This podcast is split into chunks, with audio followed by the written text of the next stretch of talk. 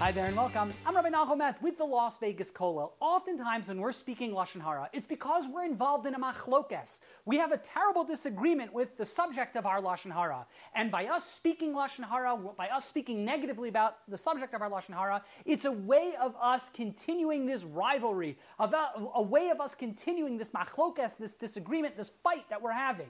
The Rambam tells us when we continue a fight, when we stir up disagreement, that's a prohibition of the Torah of Lo Yek Korach v'Chadaso, thou shalt not be like Korach and his congregation. If you recall the story of Korach. Korach rebels against Moshe. Moshe is it's with the Jewish people. Shortly after Matan Torah, after the revelation of Torah at Sinai, Korach goes with a group and they rebel. They start a machlokes, a disagreement, a fight between Korach, his group, his congregation, and Moshe. And we know the end of the story is Korach is destroyed, his followers are all killed, and the Torah concludes by telling us, Lo yeh keKorach v'cha'adaso, you shall not be like Korach and his congregation. The Chofetz Chaim tells us in his footnotes, the Mone Hamitzvah, the great commentaries, our great sages who codified the different mitzvahs, they tell us that this isn't just like a nice idea, an important value, a good lesson to live by, but it's actually one of the 613 prohibitions, the 613 mitzvahs in the Torah. Lo yeh keKorach v'cha'adaso,